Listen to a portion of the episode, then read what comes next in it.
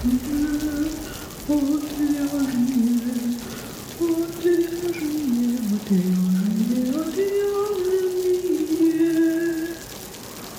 шоу «Отвяжные».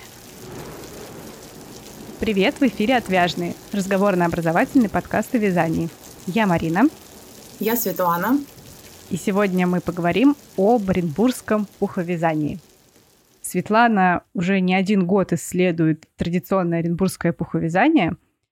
Она все свои знания, кстати, собрала в двух книгах. В этих книгах и про историю есть, и про узоры, и вообще схемы некоторых шалей тоже есть, которые можно взять и связать. Сегодня мы больше будем, конечно, про историю, про особенности. Схемы мы так и быть описывать не будем голосом. И также я напоминаю всем, если вы хотите нас как-то поддержать, то проходите обязательно на сайт, там есть открытки, описание, просто можно безвозмездно нам пожертвовать денег. Мы будем очень рады, благодарны, и это поможет нам расти дальше и не закрываться. И еще заходите в магазин «Хобби Идея», ссылка есть в описании к выпуску. Это наши друзья, там продается пряжа, инструменты. Заходите, покупайте. Мы будем очень рады, если вы это сделаете именно там. И да, вам полагается там какая-то скидка за то, что вы будете от отвяжных. А если вы ведете промокод карт, то еще и 5 наших открыток в подарок получите. Вроде бы все я сказала. Можно переходить к делу. Светлана, расскажите вам, мне, пожалуйста, нам всем расскажите, пожалуйста, почему вам можно верить, откуда вы взяли все свои знания об оренбургских платках, шалях, вообще об оренбургском вязании. Ну, я еще раз представлюсь. Зовут меня Логинова Светлана. Я думаю, что, может, даже кто-то из ваших слушателей подкаста знает меня или знаком с моими соцсетями. А, я привыкла рассказывать о том, чем я так увлечена, со страниц именно соцсетей. Но вот недавно, два года назад, у меня вышла первая книга, и год назад вышла вторая книга. Я увлеклась оренбургским вязанием не так давно. Увлечение мое с 2013 года. И увлеклась я благодаря, опять же, книге. Это книга известной пуховязальщицы. Она была главным художником фабрики оренбургских платков Ольги Александровны Федоровой. Книга называется «Так вяжут платки в Оренбурге». Эту книгу подарил мне муж, зная, что я увлекаюсь вязанием. Он мне подарил на день рождения. Какое-то время у меня книга эта полежала, не сразу руки меня до нее дошли. И потом, когда вот я стала читать эту книгу, меня так увлекли эти красивые ажурные паутинки, что мне захотелось а, срочно связать. Я связала одну, потом нарисовала другую схему, и вот так покатилось пошло. Сейчас у меня связано уже больше 40 подков. Я даже уже перестала считать их. Схем нарисовано больше 200, это точно. Тоже уже не считаю, потому что невозможно это сделать. Вот. И стараюсь в своих соцсетях рассказывать об Оренбургском платке, чем он отличается, когда он возник, какие у него особенности, а, что, что это значит вообще Оренбургский пуховый платок, что это за изделие и как оно должно выглядеть. Стараюсь рассказывать, чтобы увлечь как можно больше людей, привлечь к этому, показать, что он современный, что он должен продолжать дальше жить и существовать, и не уходить в прошлое. Вот такую как бы небольшую задачу я себе поставила. И надеюсь, у меня это получается пока. А где вы находите вообще данные об истории? То есть я видела у вас в Инстаграме, мне мельком прям зацепился глаз, что не так просто оказалось собрать всю информацию. Где вы ее искали? Да, действительно, информации не так много.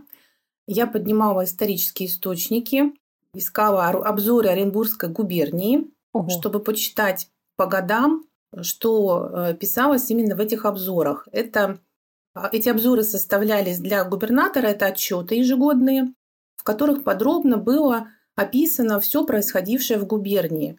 Род занятий его жителей, состав сословий, чем кто, скажем так, занимается, состояние больниц, ну и все очень подробно. И вот в каких-то из отчетов, это уже 19 века были отчеты, по крупинкам я собирала в том числе сведения о бренбургских подках. Еще одним источником а, была книга. Вот опять же возвращаемся к книге. Без них никуда, даже в наше цифровое время, да, когда есть соцсети, все равно возвращаемся к книгам. Э, книга «Кустарный промысл России», в которой входит очерк о пуховязании Оренбургского края и Пензенского. Это книга Софьи Александровны Давыдовой. В 1910 году она направилась в Оренбург, чтобы изучить промысел. И в 1913 году вышла книга, в которой были собраны очерки о разных кустарных промыслах России, в том числе и кружевном, кружевоплетении, в качестве ковров, бисероплетений и пуховом вязании. Ну, вообще приходилось э, собирать информацию буквально по крупинкам, потому что ее не так много. Э, пользоваться даже художественной литературой. Это книга «Оренбургский поток» Николая Струздюмова. Она тоже послужила таким материалом. В ней рассказывается в художественной манере история одной пуховницы, а также есть очерк об Ольге Александровне Федоровой, о которой я уже упомянула, о главном художнике, художнике пухового комбината Оренбургских подков города Оренбурга. Ну, вот так по крупинкам, по крупинкам. А, обязательно нужно упомянуть книги искусствоведа Ирины Владимировны Бушухиной, которая, несомненно, внесла огромный вклад в пропагандирование Оренбургского подка. А, вот ее книги тоже я использовала в своей подготовке. Вообще использовала весь список литературы, который в книгах указывала Ирина Владимировна. Я постаралась прочитать не просто ее вот эти книги, а найти источники, на которые она ссылается. Ну вот я про них рассказала, да, и обзор Оренбургской губернии, и очерки Давыдовой. В общем, информацию приходится собирать буквально по крупицам, потому что ее на самом деле не так много. И если какие-то художественные произведения еще можно найти, то информацию, которая подробно бы рассказывала нам о процессе пуховязания, о подготовке пуха, об ажурных узорах традиционных, о композиции платка. Ее на самом деле не так много. Вот еще один источник я забыла упомянуть. Это тоже сборник «Проблемы народных промыслов в России». И в него входит очерк а, Людмилы Беслеевой об Оренбургском платке. Ну, в общем, пришлось информацию искать где только можно. У меня вопрос. А вот эти вот книжки, да, они же все начала 20 века, и смотрю, 19 век. А это же не в каждой библиотеке такое можно найти. Вы прям куда-то ездили за ними специально? Да, действительно, в библиотеке их не найти. А в интернете еще можно какую-то информацию найти. Книги, которые вот я упомянула, какие-то из них у меня есть в личном пользовании, какие-то, как, например, книга Софьи Александровны Давыдовой, естественно, доступа к ней у меня физического нет. Даже если она находится в какой-то библиотеке, там в городе Оренбурге, например, да, я живу в городе Мурманск, и, соответственно, не имею к ней доступа, и к архивам тоже не имею. Поэтому я пользовалась интернетом. На мое счастье, сейчас на сайтах библиотек есть электронные э, сканированные О. версии книг. И вот э, к некоторым книгам доступ был именно через э, сайты библиотека. Например, по Давыдовой это библиотека имени Бориса Николаевича Ельцина. Вот там содержится скан э, оригинала книги, и можно, ну, любой человек может зайти в любой момент, открыть, почитать, ознакомиться. Написано, конечно, это старым языком, потому что оригинал отсканирован. Uh-huh, uh-huh. Ну, можно зайти в любой момент ознакомиться. Так, это Давыдовы, это которые 1913 года, да? Да, да, это очерки, которые вышли в 1913, 1913 году. Конечно, мне хотелось и эту книгу. Я вообще любитель книг бумажных, настоящих. Мне ее тоже хотелось приобрести в, приобрести в свою коллекцию. Но, к сожалению, цена ее настолько высока, даже в репринтном, репринтном варианте более 40, сколько? более 40 тысяч. А Ого. оригинал почти 200 стоит. Можно найти и купить. Ого. Но к сожалению, очень дорого. Поэтому вот э, пришлось пользоваться в электронном виде. Ну так смотрите, пройдет век, полтора, и ваши книги тоже могут стать бесценными практически. Ну, возможно, может быть, такое будет, да. Учитывая то, что к тому времени как бы те старые книжки, возможно, уже начнут совсем рассыпаться, то вот у вас тоже есть такое подспорье для ваших детей уже, скорее всего, или даже внуков. Да, внукам, внукам, внукам я оставлю вот две книжки своих. А, сама иногда с удовольствием беру что-то прочитать. Вот мне надо, например, какую-то информацию обновить по расходу, например, пряжи на поток конкретно посмотреть. Я беру книгу свою и открываю, и листаю ее, читаю. Ну, но это самое главное, когда свое же вот этот материал, и он действительно полезный, и можешь им пользоваться. Так, ладно, давайте мы немножко переключимся с книг. Мне, конечно, очень хочется проспрашивать, где еще, в каких местах можно поискать э, именно старые книги о вязании, но оставим это напоследок, если время будет. А давайте все-таки вернемся к оренбургским платкам. Что это вообще такое? Как понять, что перед нашими глазами лежит оренбургский платок, ну или паутинка? Ну, Оренбургский пуховый платок – это, конечно, комплекс художественный, э, который состоит из нескольких частей – Естественно, это пуховая пряжа. Пуховая пряжа оренбургских коз, она прославилась на весь мир благодаря своей тонкости и мягкости. Волокно, которое получает от этих коз, оно тоньше, чем кашемир. 16-18 микрон. Самая тонкая в мире считается. Конечно же, вот славу свою платки заслужили в первую очередь пухом. Следующее, на что мы обратим внимание, если увидим платок, конечно, это ажурные узоры. И настоящий оренбургский пуховый платок, он имеет традиционную композицию, которая, ну, если мы платок имеем в виду, да, он выглядит в форме квадрата, а, и композиция состоит из э, нескольких рамок. Это середина, ее окружает еще одна рамка, которая называется решетка, и следующая рамка – ажурная кайма. По периметру композицию замыкают зубчики. Решетка так называется неспроста. Это самая ажурная часть, которая используется для того, чтобы разделить между собой ажуры середины и каймы, чтобы они выглядели отдельно друг от друга. Зубцы, о которых я упомянула, это четвертая часть композиции, они появились не сразу. И где-то еще во второй середине 19, ой, 20 века еще их даже не было в оренбургских платках. Просто образовывали зубчики от блокировки, но потом начали вязать зубчики именно вывязывать. И это оказалось очень удобно. Они выглядят более красиво, придают такую законченность изделию. Ну, в носке удобно, красиво выглядит. И вот они стали не так давно, скажем, четвертой частью композиции традиционной оренбургской паутинки либо теплого платка.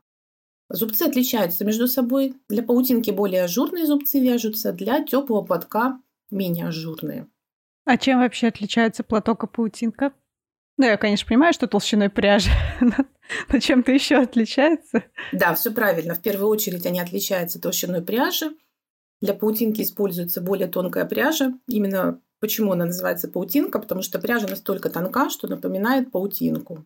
А какой метраж пряжи для традиционного вязания? Ну, вообще мастерицы не измеряют, оренбургские не измеряют, но так как я вяжу и четко свои рассчитываю схемы, ну, примерно от 1200 и более на 100 грамм пряжа составляет. В две нити сейчас по стандарту принято сучивать одну пуховую нить э, с нитью шелка для паутинок, если мы говорим о паутинках. И для теплых подков там используется пуховая нить, как правило, сученная, то есть скрученная в две нити с хлопчатобумажной тонкой ниточкой. И она, конечно, более толстая. И ажурным рисунком, конечно, они тоже отличаются. Если мы говорим о паутинке, то понятно, что это самый ажурный, э, который состоит из множества ажуров, их всего 12 можно выделить. А теплый пуховый платок, он а, обычно состоит из усеченной, скажем так, композиции. Это широкая ажурная кайма и теплая или пустая середина из платочной вязки. Именно для тепла, чтобы лучше защищать свою хозяйку от холода. А вы вот говорите, да, что получается у нас а, квадратная а, серединка у платка и решетка кайма. Серединка, решетка, кайма и зубчики по периметру. А, Всё кайма правильно. и зубчики, да, я кайму с зубчиками вместе решила подумать. Насколько я помню, может быть, путаю, конечно, в эстонских или шетландских шалях, ну, паутинках тоже, да, у них ведь тоже есть квадратные узоры, ну, схемы, и как это да, все верно. И шотландское ажурное вязание, и шали традиционные эстонских абсау – это тоже ажурное вязание. Но в первую очередь они отличаются от оренбургских тем, что вяжутся из шерстяной пряжи, тоже очень тонкой. А шотландская пряжа еще и была в 2-3 нити даже сучена для вязания. Ну, точно так же можно назвать эти платочки паутиночками, потому что настолько тонкая была пряжа. Кстати, вот на сайте Шотландского музея можно зайти, неправильное название сказала, музея Шотландских островов. Можно зайти и ознакомиться с, со старинными изделиями шотландскими и посмотреть в том числе, как выглядела эта пряжа. Там есть фотографии образцов, и их характеристики тоже представлены.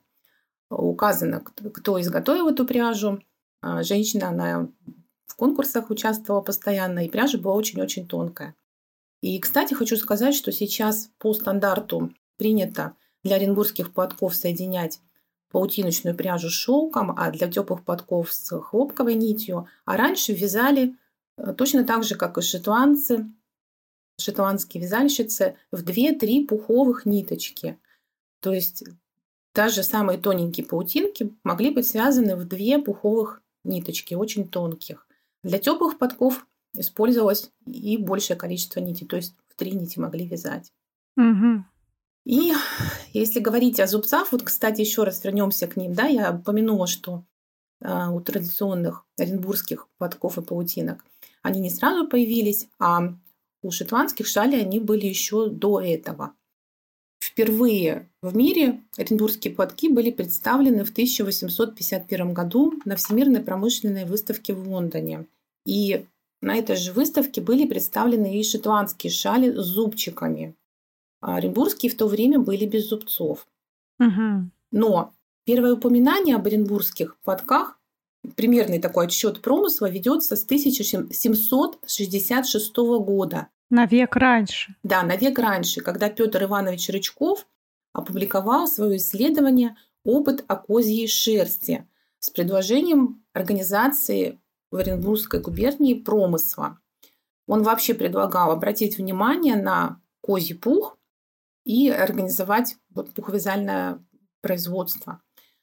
Ну, не сразу его услышали, конечно. В принципе, вот так он и оставался кустарным промыслом очень долгое время, да.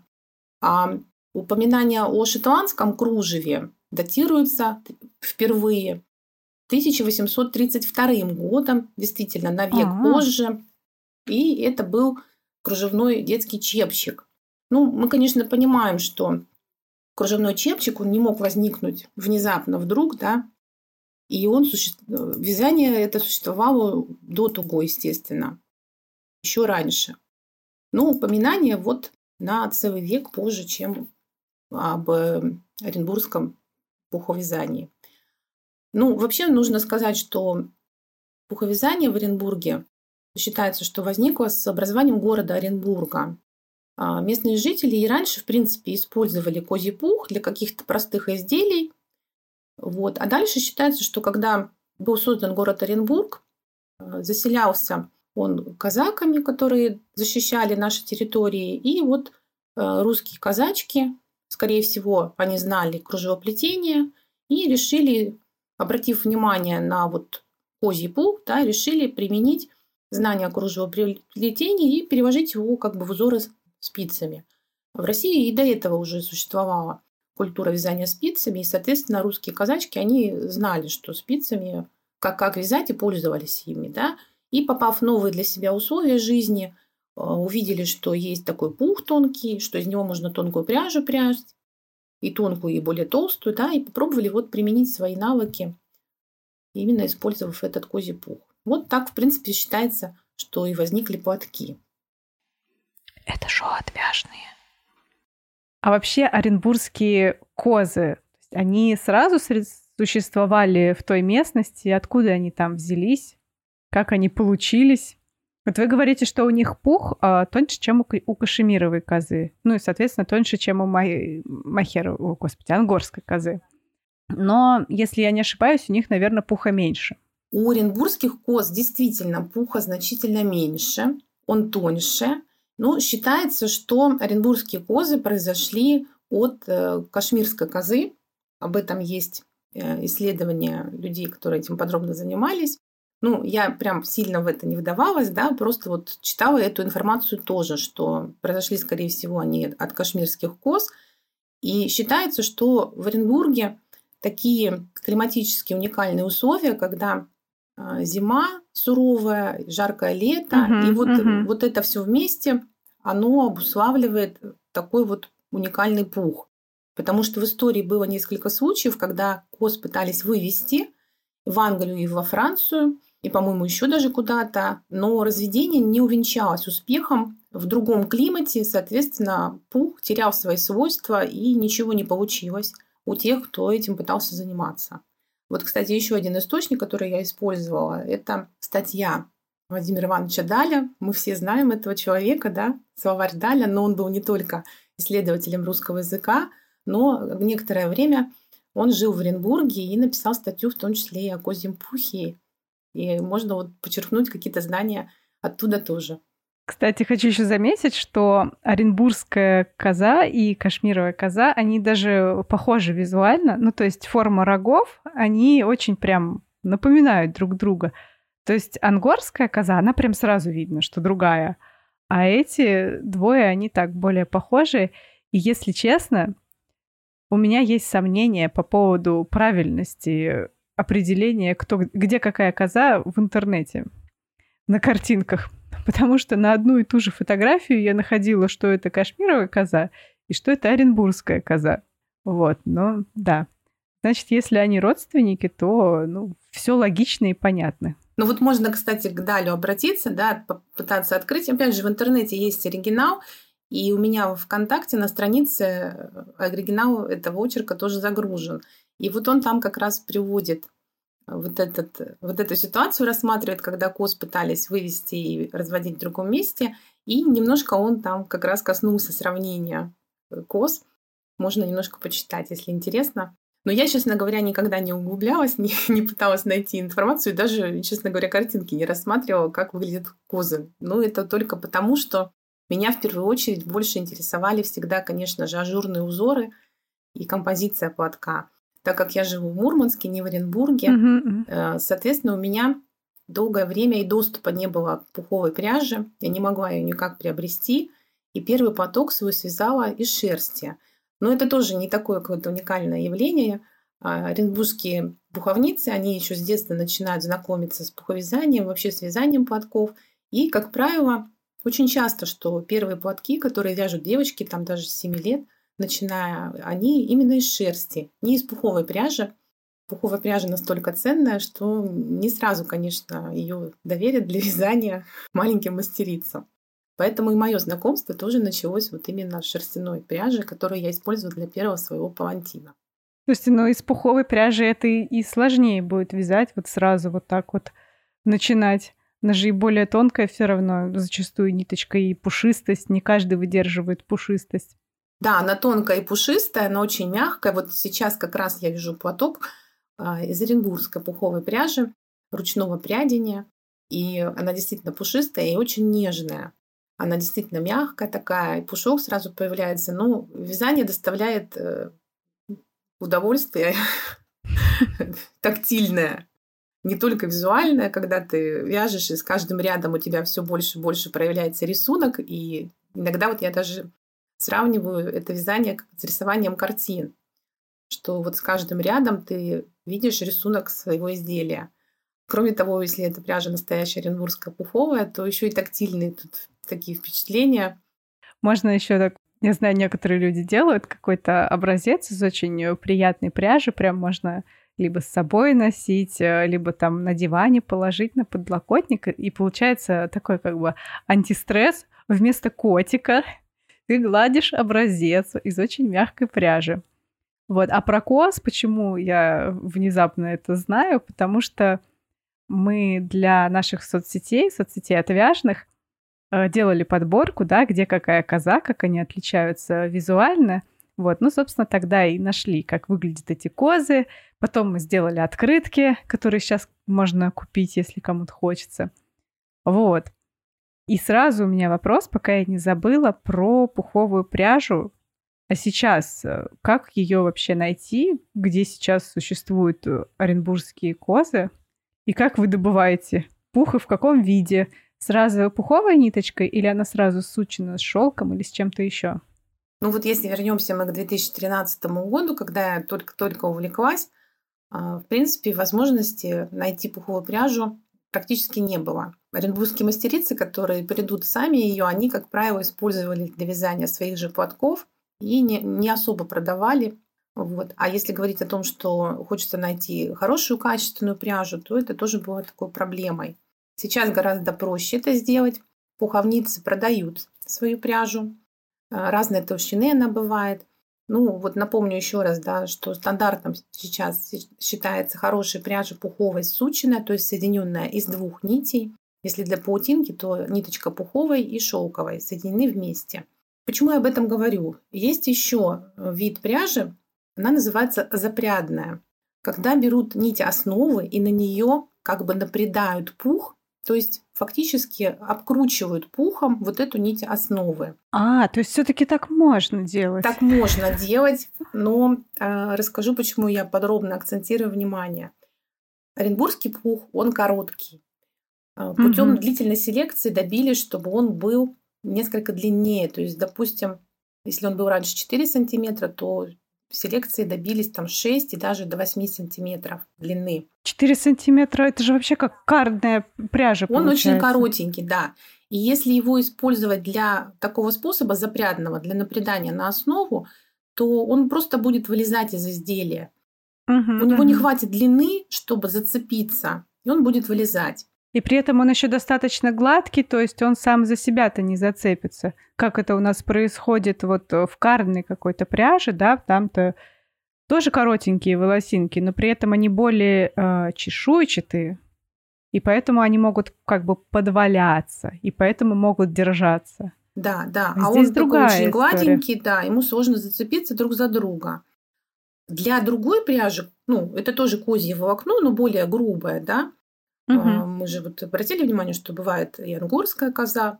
Там длинное волокно, и до 20, по-моему, до 30 сантиметров оно длиной. И для нее, в принципе, использовать вот такой способ запрядный считается нормально. Такие платки вот э, носятся долгое время. Подождите, я, я запуталась. Вот это 20-30 сантиметров, это что за коза такая? Ну, это вот как раз ангорские козы, как я понимаю, вот у них А-а-а. более длинное волокно. Там такие э, не кудрявые, а волнистые локоны. Вот если ага, мы видим вот эти локоны, которые, кстати, используются еще для э, изготовления кукол, для волос искусственных, они очень похожи, и их вот часто как раз используют и продают специально для изготовления локонов для кукол. Так, давайте добавим заметку, что ангорская коза – это махер. Это махер, махер да. у нас, да, из ангорской козы, на всякий да, случай. Да, да. И вот эти длинные локоны, они могут уже хорошо закрепиться на ниточке основы. И вот я общалась с мастерицами, которые изготовляют такую пряжу, и они говорят, что, в принципе, вот платки, изготовленные из такой пряжи связанные, они довольно долго носятся, хорошо себя зарекомендовали, поднимается длинный пух. Вот. А если тот же самый способ использовать для пуховой ниточки из оренбургской козы, приведет это к тому, что он будет вылезать. Поэтому, если такую пряжу вдруг купить, да, понятно будет, что изготовлена она таким способом для ускорения, для уменьшения затрат, потому что более трудоемко, когда ты спрял одну ниточку, потом соединил их вместе, это называется процесс трощения, когда параллельно две нити соединяются вместе, а затем они сучиваются, то есть скручиваются уже между собой. То есть этот процесс mm-hmm. более трудоемкий, чем просто напридать ниточку. И вот такая пряжа запрядная, если мы говорим об оренбургской, да, она используется для быстрых, ну я их так называю, это быстрые платки на продажу. Соответственно, они не будут долго служить. Считается, что вот это, это нехорошо для оренбургской коротенькой пряжи. Не, не пряжи, а пуха. Вот. Ну, эти платки, конечно, очень быстро оголятся, останется только нить основы. То есть пух просто вылезет. А визуально? Это как-то можно отличить? Ну, то есть, когда она нанизана, а когда вот именно по-нормальному спрели? можно отличить. Еще специально для продажи такие платки берут и начесывают. Mm, то есть они с таким облачком да, наверху. пух э, уже есть, он поднялся, он красиво смотрится. И, естественно, вы думаете, что, боже, какой красивый поток, пуховый, нежный, ажурный. Тянешь, а он как бы рассыпается, да, потихонечку? Да, вот еще один из способов, да, проверить. Если взять за пух э, поток в руку и вот прямо его подвесить, угу прям поднять, uh-huh, uh-huh. то запрядная ниточка, она не будет держаться, поток, по идее, у вас ниточка в руке останется, поток упадет. А из сученной пряжи он все равно будет висеть. И опять же, обращаем внимание на пушистость. Не должен поток быть сильно пушистым сразу в момент продажи, оренбургский пуховый поток. Потому что пух постепенно в процессе носки, он высвобождается, и вот этот пушок поднимается, считается, поднимается в процессе носки. То есть сильно пуховым таким вот он не будет, как, как из другого более жесткого волокна uh-huh, платки. Вот. То есть это даже получается более похож по виду на кашемировое полотно, да? То есть такой деликатный пушок, да, который да. со временем усиливается. Ну, у кашемирового полотна пушок еще менее короткий. Ну вот э, я просто видела изделие. Я, не, честно признаюсь, я ни разу не вязалась кашемира. Хотя он у меня есть, но вот как-то руки не доходят до него. Я ходила в магазин, э, который продает пряжу, и у них изделие вот из кашемира пуловер был выставлен. Я специально посмотрела, что это за пуловер, как он выглядит, как выглядит пуховое, не пуховое, а кашемировое полотно. И там еще более короткий пушок по сравнению с оренбургским. Оренбургский, конечно, подлиннее. Вот. Но действительно, по мягкости действительно сравнить можно вот, да, с кашемиром. Не зря козы родственники все-таки, да можно, можно сравнить абсолютно точно. Ну, пуховый э, оренбургский еще более нежный. Так, то есть получается, вы у пуховниц, а они где находятся? В Оренбурге и вот э, рядышком в областях, то есть в той местности? Да, да, да, в Оренбургской области и рядом в городах живут. Э, соответственно, кто имеет доступ приобретению именно волокна пухового оренбургского. Ну, я, как правило, заказываю одной и той же пряхи. В принципе, уже несколько платков связала. Одну из э, пряж, скажем так, из ее пряжу мне подарили несколько раз. Даже вот есть такой человек, Елена Ивановна Готлеб, она тоже шалями вовлечена, но ни разу оренбургский не вязала. Не дошли у нее руки. И вот пряжу, которую она купила для пухового платка, она мне подарила. И вот, кстати, из этой пряжи, из ее пряжи я сейчас вяжу. Вот, получаю визуальное и эстетическое наслаждение. Очень мне нравится. Получается, что есть э, козьи пуховые хозяйства, они сейчас существуют, это не заброшено, действительно все нормально, так скажем. Насчет э, действительно ли все нормально и в каком состоянии это находится, мне трудно судить. Ну, все-таки изменения, которые происходили с нашей страной, оставили свой не очень хороший след. С хозяйствами, насколько я знаю, не все очень хорошо, но есть местные подвижники, что ли, наверное, люди, которые тоже болеют душой за сохранение промысла и которые пытаются сохранить и коз тоже. Есть хозяйства более мелкие, частные, скажем так. И если мы говорим о покупке пряжи, да, вот несколько лет назад было сложно купить, сейчас можно на сайте одного из таких а, производств купить готовую пряжу, не ручную, а промышленного способа угу. прядения.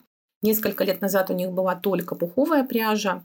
Сейчас они э, уже делают сразу сученную шелком, продают уже готовую пряжу, то есть можно купить и сразу вот вязать из нее. Она достаточно тонкая, подходит для паутинок.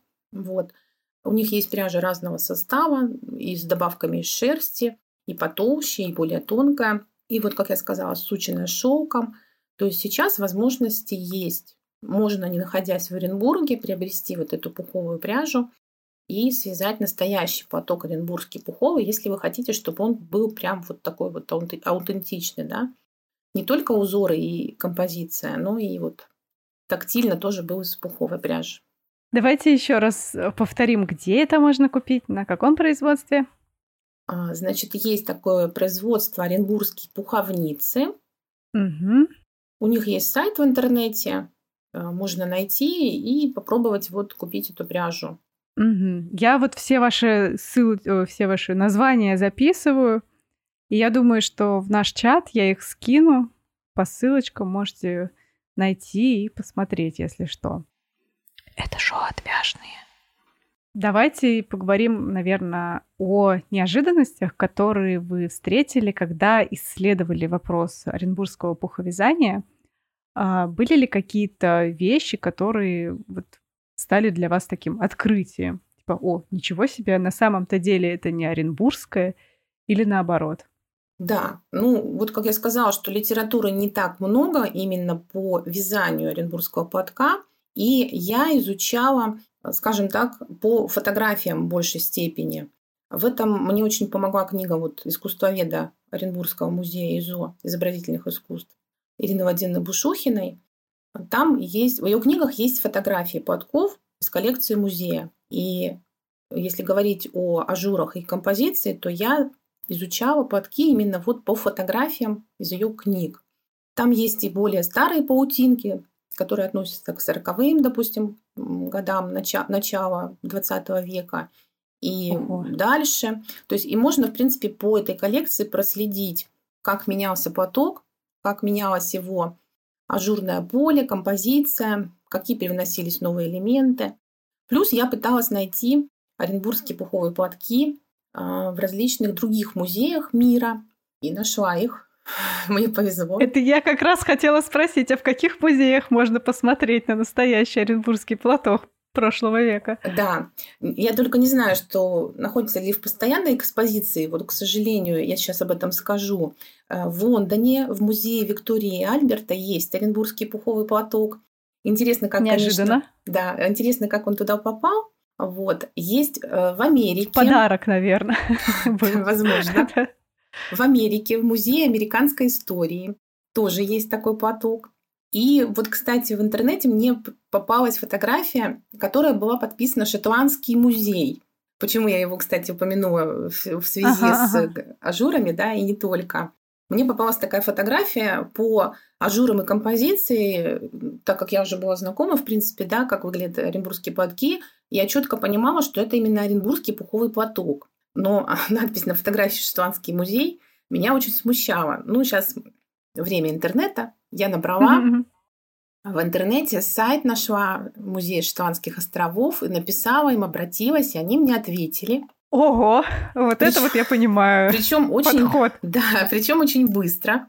Я им задала вопрос, что вот я нашла такую фотографию, подскажите, пожалуйста, что это за платок, как он к вам попал. Относится ли он к шотландским, потому что я вот вижу, что он оренбургский. Мне очень быстро ответили, ответили, что действительно это оренбургский пуховый платок.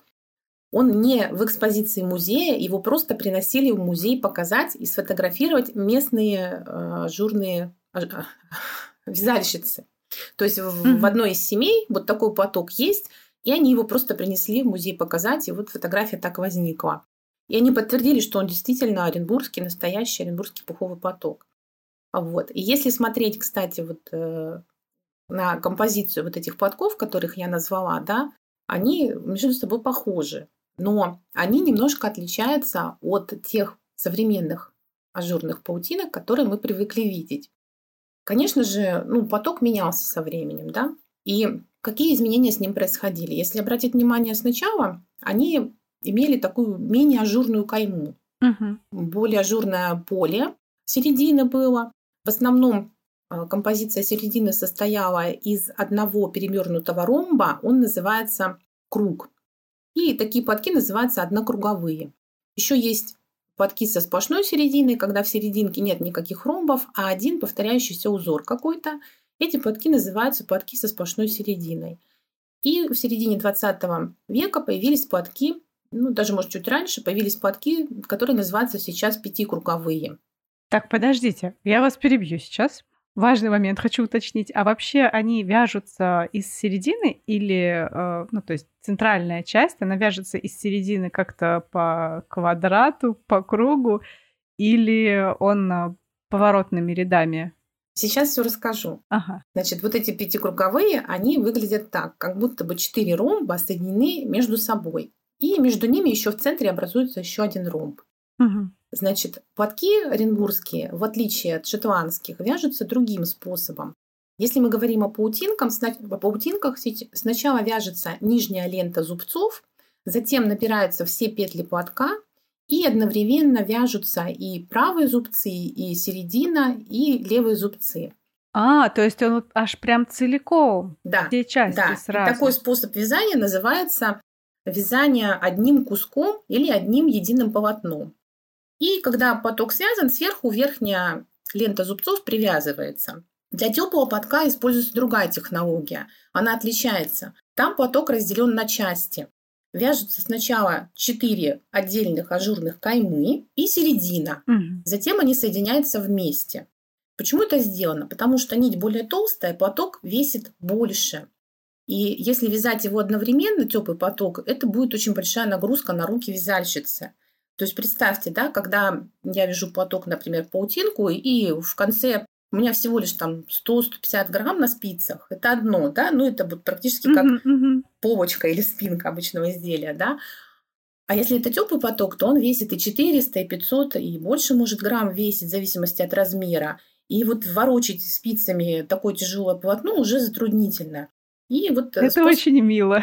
способ был вот такой выбран, разделен на части.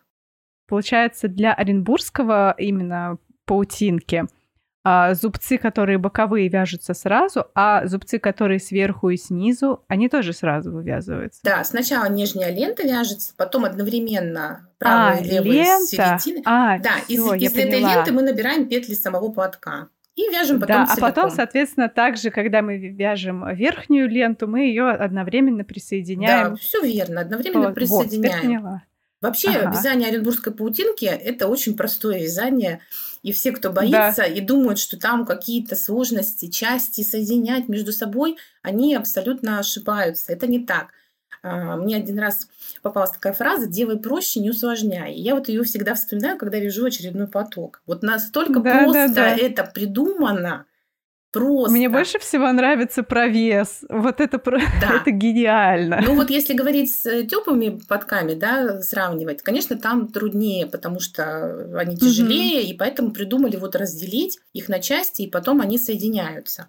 И, соответственно, если мы вернемся к шотландским подкам, к шотландскому вязанию, насколько я поняла, там вяжется сначала середина, отдельно тоже, даже, может быть, не, не сначала середина вяжется, а сначала вяжется отдельно 4 ажурных каймы, потом середина, и вместе они соединяются. Вот, кстати, я в Инстаграм подписана на вязальщицу шотландскую, недавно подписалась, и вот э, пытаюсь расширить свой кругозор знаний по шотландскому вязанию тоже. Ждем книгу по шотландскому Не- вязанию. Не-не-не, по шотландскому вязанию книги точно не будет. А что, у вас уже есть связь с музеем? Нет, остановимся все-таки на нашем нашем виде рукоделия, да, все-таки я не живу зарекайтесь, не в зарекайтесь. России. Нет, мне хочется именно продвинуть наше рукоделие и привлечь к нему побольше внимания. Поэтому все-таки будем максимально уделять внимание этому виду Ну, вы рукоделия. в этом смысле молодец, конечно, да. Вернемся мы к тому, что же вызвало мое удивление. Мгм. Это, это такой самый щепетильный, конечно, вопрос. Удивление вызвало, вызвал тот факт, когда я увидела, что оренбургские пуховницы для своего платка используют заимствованные узоры и шотландский, и шали хабсаву. Ну, Это, который сейчас. Да, да, да. Ну, примерно это где-то началось в конце 20 века, может быть, э, с годов 80-х, дальше, да. Мгм, мгм. Почему это началось? Ну, соответственно, проникать стала информация, да, границы были более, стали более проникаемым, скажем так, да, информация и в вязании тоже стала поступать. Соответственно, если вязальщица видит красивый ажур, почему бы его и не использовать, да? И, к сожалению, это приводит к тому, что используются заимствованные узоры, как я сказала, и забывать начинают свои. Вот э, почему именно а, меня, что именно меня сподвигло, да, написать книгу. А, Мне как-то в сети Pinterest попалась картинка с э, платком в шотландской технике связанном. И теги под ним стояли Оренбургский пуховый платок. Я думаю, как же так? Вот. А следующее удивление, следующее удивление, которое меня ждало, я увидела картинку платка, связанного по моей схеме традиционного оренбургского с традиционной композицией, с традиционными ажурными узорами, и под ним стоял тег «Шотландский платок». Слушайте, ну теги, как бы, я бы на них еще не всегда им верила. Иногда они просто для продвижения. Да, это все понятно, конечно, но это вызвало у меня такой немножко шок. Я поняла, что нужно что-то делать срочно, и срочно что-то делать, да, что-то менять, вот, чтобы еще больше э, людей привлечь а, к тому, чем я так увлеклась сама, и чтобы люди видели, какие действительно традиционные узоры ажурные использовались какая композиция, да, чем платки отличаются. Потому что получается так, что если мы видим ну, что-то такое вот пуховое, да, мы сразу вспоминаем Оренбургский пуховый платок, и нам кажется, что это тоже вот он. Угу. Оренбургский пуховый платок, вот как мы изначально начали говорить, да, это не только пуховая пряжа, это целый комплекс такой художественный, в том числе и ажуры, и композиция. И очень жалко будет, если мы используя заимствованные узоры, да, будем забывать вот эти вот традиционные, которые тоже славу пуховому платку Оренбургскому принесли. Да, это уже все запутано, получается, и не традиционное, как бы не традиционно русское, оренбургское. И еще хочу отметить, что не только заимствуют шотландские или там хапсауские узоры, да, ну и просто вообще какие-то ажурные из классических шалей тоже с удовольствием пуховницы вяжут. Ну и, в принципе, я не, не хочу сказать, что это прям что-то такое страшное. Нет, а, вязальщица выбирает э, те узоры, которые ей нравятся, да. Нравится, она их вяжет. Ну, это правильно. Нельзя говорить, что это плохо или это безобразие, хотя вот я знаю мнение других э, рукодельниц, которые некоторые очень отрицательно к этому относятся. Мне тоже это не нравится, но я не угу. буду говорить, что это прям вот, ну, как нужно за это покарать. Нет. Конечно, мы Не, ну главное вяжем... понимание. Да, мы вяжем то, что нам нравится, и поэтому я вот э, хочу привлечь внимание к красоте именно традиционных ажурных элементов оренбургских. Э, я рассматриваю, вот привела да, как пример платки из э, музеев, которые сохранились. Э, у нас тоже есть платки, которые того времени, конец 19 века, начало 20 они тоже сохранились. Например, есть Павловский музей под Санкт-Петербургом, где находится уникальная паутинка, которую связали в подарок э, жене Николая II. Размер ее грандиозный, впечатляет. Вообще раньше вязали очень большие паутинки. Они были размером 3,5-4 метра. Вот представьте такую паутинку 4 на 4 метра, да? А спицы у нас э, там полтора или а сколько спицы, примерно? Да, а спицы полтора, полтора, один и два. Вот, вот представьте, платки вязали до тысячи петель. Назывались такие платки там тысячные. Платки, в которых было 800 петель в ширину, 800, 700, 700. Ну, трехсотки и четырехсотки, соответственно, по количеству петель в ширину платка. Вот такие грандиозные шедевры, я бы сказала, да, вязали мастерицы русские – и вот я хочу привлечь внимание к этим ажурным узорам, чтобы они не забывали, чтобы они использовались, чтобы мастерицы вязали, их помнили, и тем самым вот платок продолжал жить. Как бы вот для себя я вот так определила, потому что, как я сказала, да, что доступа к пуховой пряже какое-то время даже у меня не было. И все, что я могла сделать, это попытаться привлечь внимание к ажурным элементам. Но они действительно красивые. Вообще отличается оренбургский композиция и оренбургского пухового подка и построение элементов, групп их строго геометричностью. Вот мы сказали про середину, да, что угу. середина в виде квадрата. Ну, изначально же платки вязали в основном. А, это, соответственно, почти всегда квадратное либо прямоугольное изделие. Э, не всегда платки были ровные, по длине и по ширине одинаковые, я имею в виду, да. Они могли немножко отличаться, то есть как бы как вот узор там совпал. Мастерица же раньше не могла вот точно, как я, например, да, там рассчитать в программе специально там количество петель, высоту, ширину. Иногда не совпадал э, размер, и они могли быть там, допустим, по длине длиннее, чем ширина. Это происходило по разным причинам. Иногда у вязальщицы просто не хватало пряжи, чтобы закончить Терпение. платок. Ну, я думаю, что не терпение, а может быть, скорее всего, пряжи не хватало, вот она закончилась, ну и срочно приходилось заканчивать изделие тоже. Ну и платки были большие, да, могло пряжи не платить, не, не хватить. И вот немножко хочу э, вернуться к музею американской истории. Там есть платок, который э, в 1975 году принесли и подарили. И, э, значит, записано, что он, скорее всего, датирован 1869 годом. Ох То есть это конец XIX века. Значит, описание э, в музее а, говорит о том, что он а, связан именно из пухового волокна. Размер у него вот как раз не совпадает. 228 а, сантиметров на 152. А, то есть это прям вообще прямоугольник. Да, да, вообще прямоугольник.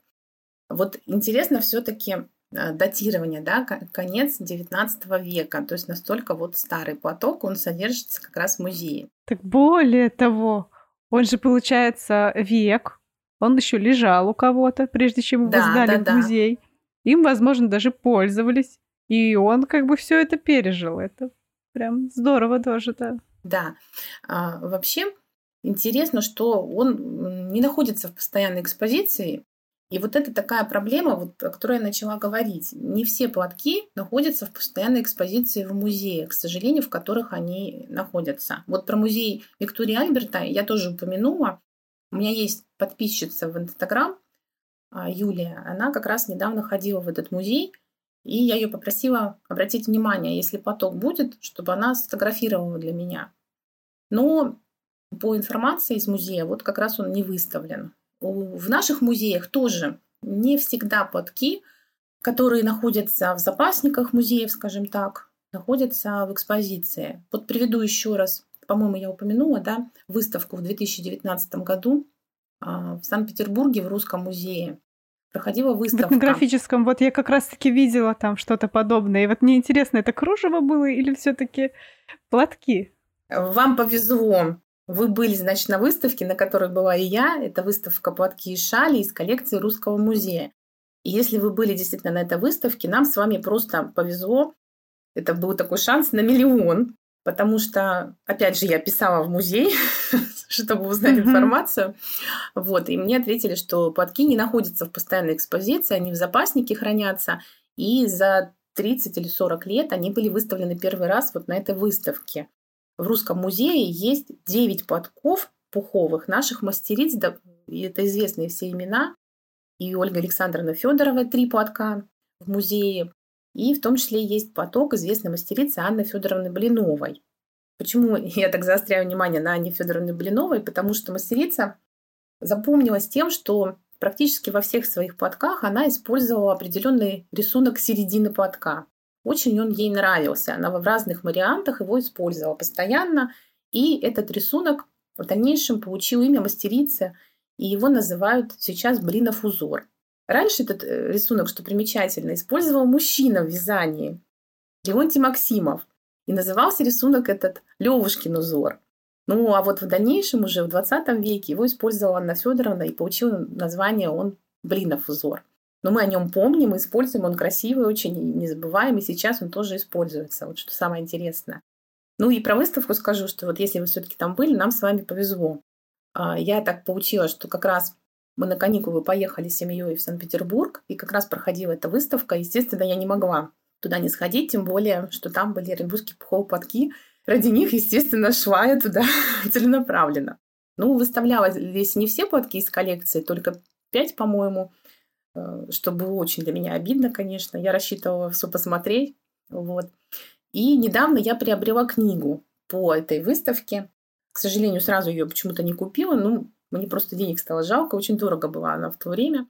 И недавно все-таки я ее купила. И в этой книге содержатся как раз фотографии платков с выставки. Это в том числе и Павлопосадский, и много-много всего интересного. Я теперь могу с чистой совестью фотографии, которые я делала на выставке, в принципе, с телефона удалить. У меня есть книга. Мне кажется, я все-таки видела кружево, помню, платки я не очень. И кружево, помню. и кружевные платки, и на коклюшках, и шелковое плетение там были. То есть э, вот эта выставка, она собрала платки разные. То есть и угу. полупосадские шали, и шелковые там всякие с набойкой, и вышитые из э, золотого шитья, потрясающие, красивые, просто потрясающие. Так, значит, видела. Да. И кружевные на коклюшках. Ну, там выставка была грандиозная красоты, просто ну, какой-то невообразимой. Это впечатление на всю да, жизнь. Да, да, да. Я помню, тоже залипала, вот так вот случайно раз в 10 лет зайдешь в русский музей, а там вот такое счастье оказалось. Я не знала, что это временная экспозиция, потому что а, мы туда, кажется, шли на что-то другое. Вот. И, ну, просто время осталось, как бы, или, как обычно, заблудились, пошли не туда, решили еще пройтись. А мне еще интересная история такая была, что, ну, пока там все залы обойдешь, хотя бы с выставкой, да, уже просто mm-hmm. ноги были сбиты в кровь, конечно да, да, же. Да. И я на стульчике там в одном из залов присела. А на плечах у меня был платок, ну, не пуховый, а полупосадский. И меня приняли за работника. Ну, видимо, такое какое-то... Вписалось в интерьер очень да. Почему-то, видимо, думаю, что музейные работники, они вот как раз вот в платочке по Посадскому должны обязательно находиться. Хотя там на самом деле ни один музейный работник мне не встретился, что был в платках. Но когда я зашла туда, меня вот одна из э, музейных специалистов встретила. Говорит, ой, а вы тоже из этих? Я говорю, из каких из этих? Извините. Она говорит, ну, которые платки полупосадские любят. Я говорю, ну, я как бы люблю я действительно люблю и полупосадские платки, и оренбургские. Но, говорю, не настолько, что прям критично. У меня, говорю, другой профиль. Она говорит, недавно приходила целая экскурсия, говорит, человек, человек 20, и вот одна женщина сказала, что у нее больше 200 полупосадских платков. И я, говорит, увидела, Господи. что вы тоже в платке, да. И, говорит, решила, что вы из этих. Вот поэтому, говорит, вас спросила. И сделала мне комплимент что мне вот платок, который на мне был, это медальоны, очень идет. А я его первый раз, кстати, вот надела тогда. Он у меня лежал какое-то время, ждал своего часа. Ну, вот такой интересный да, случай и дождался. Был. Да, дождался, да. Светлана, у нас уже время поджимает, поэтому у меня последний вопрос остался. А в каком сейчас э, состоянии оренбургское пуховязание? То есть э, я имею в виду, есть ли какие-то даже больше производства, ну, компании, да, фирмы, бренды, а, которые продают именно традиционные оренбургские платки с традиционными узорами из традиционной пряжи. В Оренбурге, конечно же, есть такие компании, которые изготавливают и традиционные ручные вязания. И обязательно нужно упомянуть фабрику оренбургских пуховых платков.